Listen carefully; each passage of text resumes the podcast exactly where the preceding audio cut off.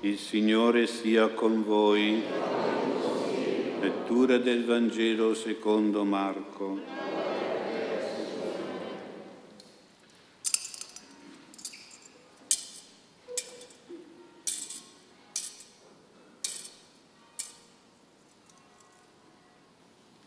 In quel tempo, seduto di fronte al tesoro, il Signore Gesù osservava come la folla vi gettava monete. Tanti ricchi ne gettavano molte, ma venuta una vedova povera, vi gettò due monetine che fanno un soldo. Allora chiamati a sé i suoi discepoli, disse loro, in verità io vi dico, questa vedova così povera ha gettato nel tesoro più di tutti gli altri. Tutti infatti hanno gettato parte del loro superfluo, lei invece nella sua miseria vi ha gettato tutto quello che aveva, tutto quanto aveva per vivere. Parola del Signore.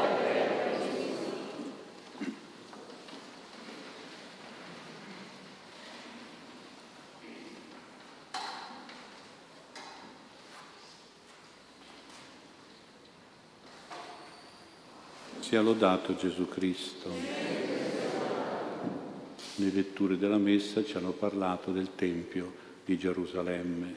Il Vangelo ci ha offerto un quadro della vita religiosa che si svolgeva nel Tempio di Gerusalemme, una vita religiosa caratterizzata da tre esperienze.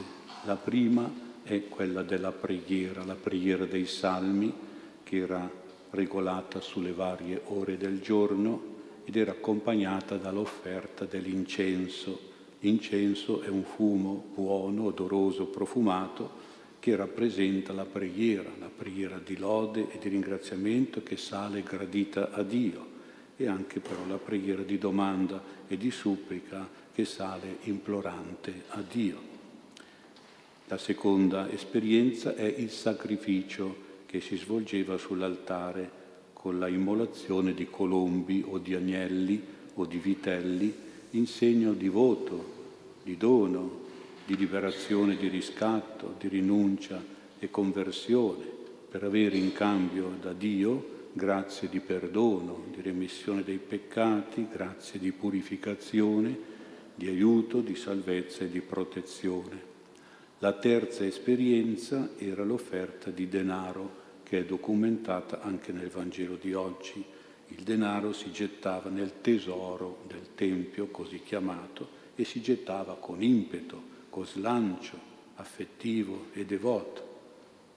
Si donava questo denaro in segno di amore, di generosità, di nobiltà e di magnanimità di cuore, per ricevere in cambio da Dio grazie di vita, di provvidenza e di assistenza. Ecco dunque quelle tre esperienze fondamentali che si svolgevano nel Tempio. Il Tempio è l'esempio, il modello della Chiesa, delle nostre chiese cristiane. Anche nelle nostre chiese si viene per pregare e si deve lodare, ringraziare il Signore, si viene a chiedere qualche grazia al Signore. Nella nostra Chiesa si viene a unirci al sacrificio di Gesù Redentore, agnello di Dio, che sacrificio che si rinnova nella Santa Messa e poi nella Chiesa si viene anche a dare un'offerta a Dio, a fare una donazione per i bisogni dei poveri in beneficenza. Ecco il nostro santo compatrono San Gaetano, possiamo definirlo il santo delle chiese come costruzione come tempio, come casa del Signore. Lui per primo aveva soldi perché era nobile di famiglia, lui per primo ha costruito una chiesa in campagna, l'ha costruita di tasca sua per agevolare i contadini a frequentare la Santa Messa. Ovunque andava, San Gaetano con i suoi chierici teatini riapriva delle chiese che erano chiuse, che erano abbandonate, erano da riparare e le adornava di croci, di statue. Aveva davvero una passione per la Chiesa, per le chiese, come ci tenesse tantissimo al culto che si svolgeva nella Chiesa. Il suo piacere era di fare delle belle chiese, di rendere belle le chiese, perché diceva che la Chiesa fa sentire Dio vicino a noi, fa sentire Cristo che abita tra le nostre case. E si chiedeva come si può avere il senso dell'esistenza di Dio, come si può avere il senso della presenza di Gesù, della Madonna o dei santi se non c'è una Chiesa e nella Chiesa lui voleva che si celebrassero delle belle messe, delle belle liturgie solenni, con tanti lumi, fiori, incenso, suoni, canti, organo e tutto, per fare proprio onore al Signore che abita nella Chiesa, nella sua casa, con la sua presenza spirituale, ma anche la presenza eucaristica. Ecco perché noi qui ci teniamo molto alla nostra Chiesa ci teniamo che sia pulita, che sia bella, che sia efficiente, che sia sana. Abbiamo anche rinnovato tutti gli impianti tecnologici. Penso proprio sull'esempio e l'insegnamento di San Gaetano, per cui questa è la sua chiesa ed era anche il suo santuario. Ecco dunque, continuiamo in quest'opera perché è quella che voleva lui e che quindi ce n'è dato grande esempio. Il Vangelo poi si presenta un Gesù che, seduto come un maestro, come si usava a quei tempi, era pronto a dare una lezione, un insegnamento. E Gesù assisteva alla terza espressione della vita religiosa nel Tempio, che era quello delle offerte. Era una, un atto solenne, quello dell'offerta al Tempio, nel tesoro del Tempio. E come si svolgeva si svolgeva, come era organizzata questa offerta religiosa. In una parte del Tempio che era accessibile anche alle donne, infatti arriva questa donna, vedova, povera, c'erano 13 contenitori, 12 per le 12 tribù di Israele, ognuno metteva suo, la sua offerta nella, nel contenitore della sua tribù, più una, una che era destinata magari a qualche persona che non era giudeo, che non era ebreo, ecco, oppure alle donne, quelle dovevano fare l'offerta separata, quindi in quella tredicesima contenizione. Ed erano contenitori a forma di tromba, dove le persone potevano gettare le loro monete dopo che il sacerdote le aveva controllate perché fossero tutte monete ebraiche e non ci fossero monete pagane.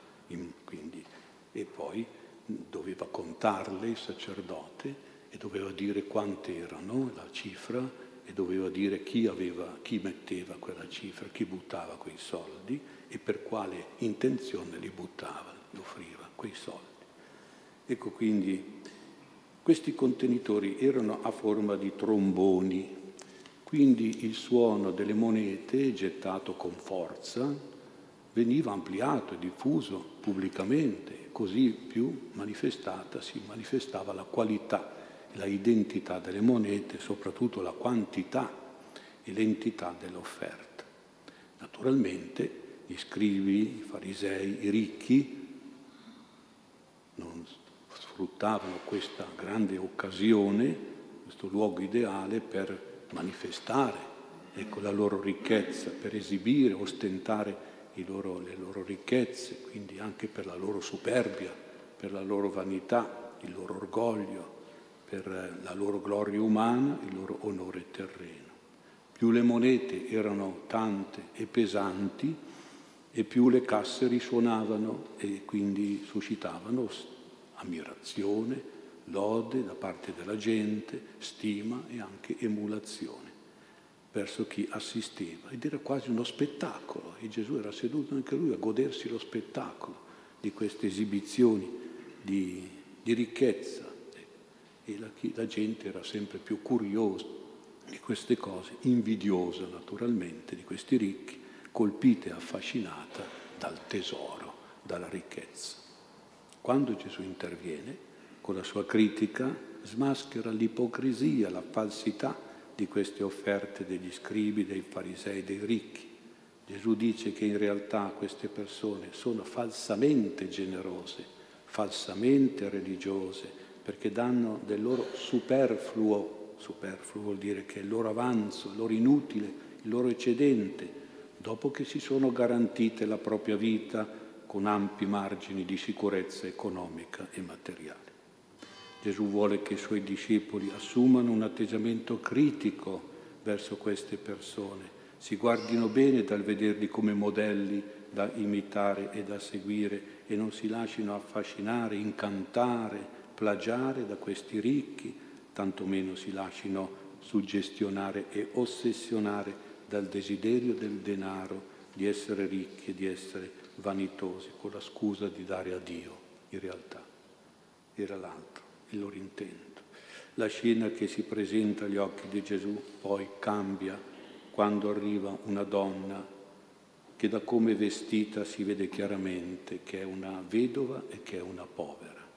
E questa donna getta nel tesoro, nella tredicesima tromba, getta la monetina, che era la moneta di rame più piccola in quel tempo?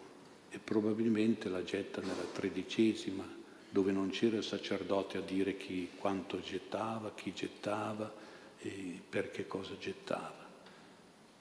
Attenti, qui getta non una soltanto moneta, la moneta è la più piccola, però ne getta, dice il Vangelo, due, e due è importante per indicare la totalità. Noi abbiamo due mani e per due monetine e quindi quando diamo due monetine diamo tutto quello che noi abbiamo. E c'è la sottolineatura anche che le due monetine messe insieme fanno un soldo, dice il Vangelo, fanno un soldo. Il soldo era la paga di due giorni a quel tempo e sottolinea che quella offerta non era solo per il giorno dell'offerta, ma anche per il giorno dopo, perché la paga di due giorni, il giorno dopo. Oltre quindi alla totalità di ciò che possedeva, c'era anche il futuro, l'avvenire, il giorno dopo, il domani della vita, della sopravvivenza di quella povera donna. Quindi nella povera vedova abbiamo il massimo della generosità, della donazione, della beneficenza, perché dà tutto quello che ha oggi, ma anche il massimo della fede, dell'abbandono alla provvidenza di Dio per il domani, perché dà anche quello che è domani, per il domani del massimo c'è il massimo della sincerità e dell'umiltà, il massimo del sacrificio, della rinuncia a se stessa, il massimo quindi della religiosità, della devozione e dell'amore a Dio. A questo punto Gesù richiama l'attenzione dei suoi discepoli con le parole che riserva agli insegnamenti più importanti, quando Gesù dice in verità, io vi dico, in verità. Quindi Gesù insegna solennemente e fortemente che agli occhi di Dio questa vedova, che era in genere disprezzata e sottovalutata, questa vedova povera ha donato più di tutti gli altri, perché ha donato non solo molto, ma ha donato tutto quello che aveva per l'oggi e per il domani.